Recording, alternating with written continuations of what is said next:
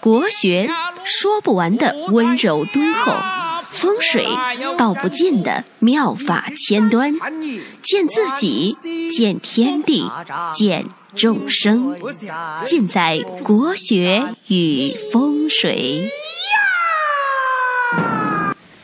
各位亲爱的听众朋友们，大家好。最近呢，我业务比较忙一点，也没有更新广播。今天呢，正好有时间给大家，呃，谈一谈怎么样种植物能够旺财旺运。那风水呢，其实我们从更广阔的这个含义来理解它的话，其实苍生万物都是风水，乃至于一盆花、一个桌子都是风水。它呢都有自身的这个磁场发挥着作用。那所谓风水的好坏呢，就是说你家里面这个物品能量的一个总和。那风水呢，它代表着时间和空间的一个交叉的作用。虽然这个能量是无形的，看不见也摸不着，但是呢，却实实在在的存在着。那家居的空间呢？它是最能够给人以直观感受的，而所有的对于空间的点缀和布置，这个效果最好的呢，就是花草植物。植物可以说是大自然对我们人类的一个馈赠吧。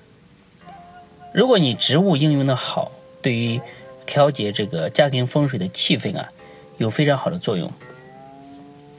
它呢，能够给居住的人带来。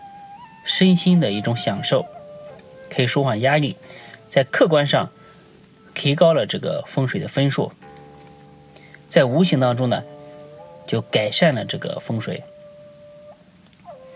我一直认为啊，就是风水的核心啊，它是以人为本，就人居住的这个舒适度、健康度，决定了人的整个的精神面貌，以及你的事业。和财运的一个起伏，在风水布局当中啊，如果能恰到好处的布置一些植物，不仅呢可以这个催财旺运，还可以起到化煞的一个作用，能够达到藏风聚气的一个目的。那今天呢，给大家讲一讲在家里的各个区域如何这个摆放植物，以摆放哪些植物可以打造一个吉祥的家。那首先我们来看客厅，那客厅呢是家里面这个区域比较大的一个地方，是呢家庭成员活动比较多的一个地方。这个地方呢摆放植物的目的啊，就是平安和健康。那适当的摆放一些比较大叶的植物，可以呢释放氧气，增加空气当中的含氧量，对于家庭成员的健康啊是非常非常有益的。特别是一些寓意这个平安的植物，比如说君子兰、鸿运当头、滴水观音、以观音竹、富贵竹等。那这些植物呢，不仅就是说可以增加呃健康，另外呢，也有一个辟邪保平安的一个作用。那卧室呢，它是我们休息睡眠的一个场所。我们知道啊，人有一半的时间啊是在这个卧室里面度过的，所以对于卧室啊，千万不可以掉以轻心。卧室呢，不要放一些香气太过浓郁的植物，你比如说丁香、百合、夜兰花。很多植物的香气啊，我们知道就闻一下还挺好的，但是呢，你如果长期处在一种香气、香味当中啊，会会使人有一种不适的感觉。甚至到最后呢，会嗅觉迟钝。那卧室呢，应该选择比较清新，而且呢，能够净化空气的植物。我在这里给大家推荐两种植物，一个是净化空气作用很强的一个虎皮兰，对于睡眠呢很有帮助。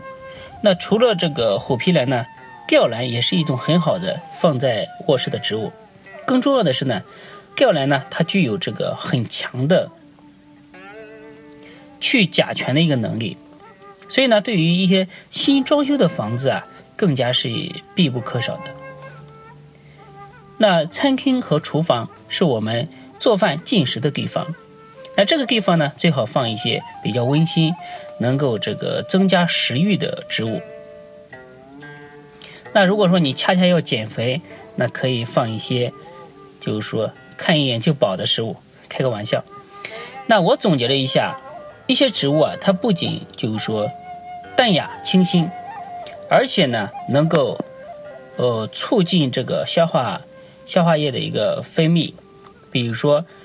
黄色的这个康乃馨和黄玫瑰等，那为什么是黄色呢？大家知道这个黄色属土，在中医当中啊，黄色呢它是代表脾胃的，所以呢黄色它具有这个健壮脾胃的功能，所以必须要用黄色的色系。如果有一些脾胃不好的朋友啊，你可以把你的手机屏保设置成偏黄色的一照片。一边看一边吃点这个山楂，然后脾胃呢慢慢就恢复健康了。那书房是我们这个学习的地方，书房一定要放一点植物，不仅呢非常的典雅，而且呢可以增加智慧。书房最必不可少的植物就是文昌竹，文昌竹呢它代表文化昌盛的意思，可以催动这个文昌星，增加学习的效率。而淡雅的竹子呢。可以提高人的修养，来消解掉浮躁的一个情绪。那植物呢和花草它各有各的特性，而且每个人呢都有自己的体质，所以摆放的时候啊一定要根据自己的状况，以人的舒适为最佳。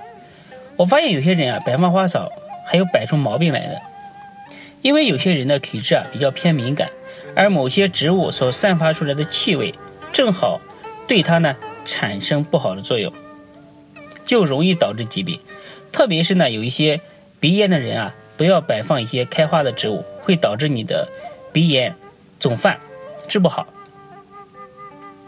还有一些植物啊，它分泌的这个汁液是有毒的，大家千万要注意。特别是在家里面有孩子的，比如说这个滴水观音的汁液就是有毒的，如果你误食了之后啊，会有中毒反应。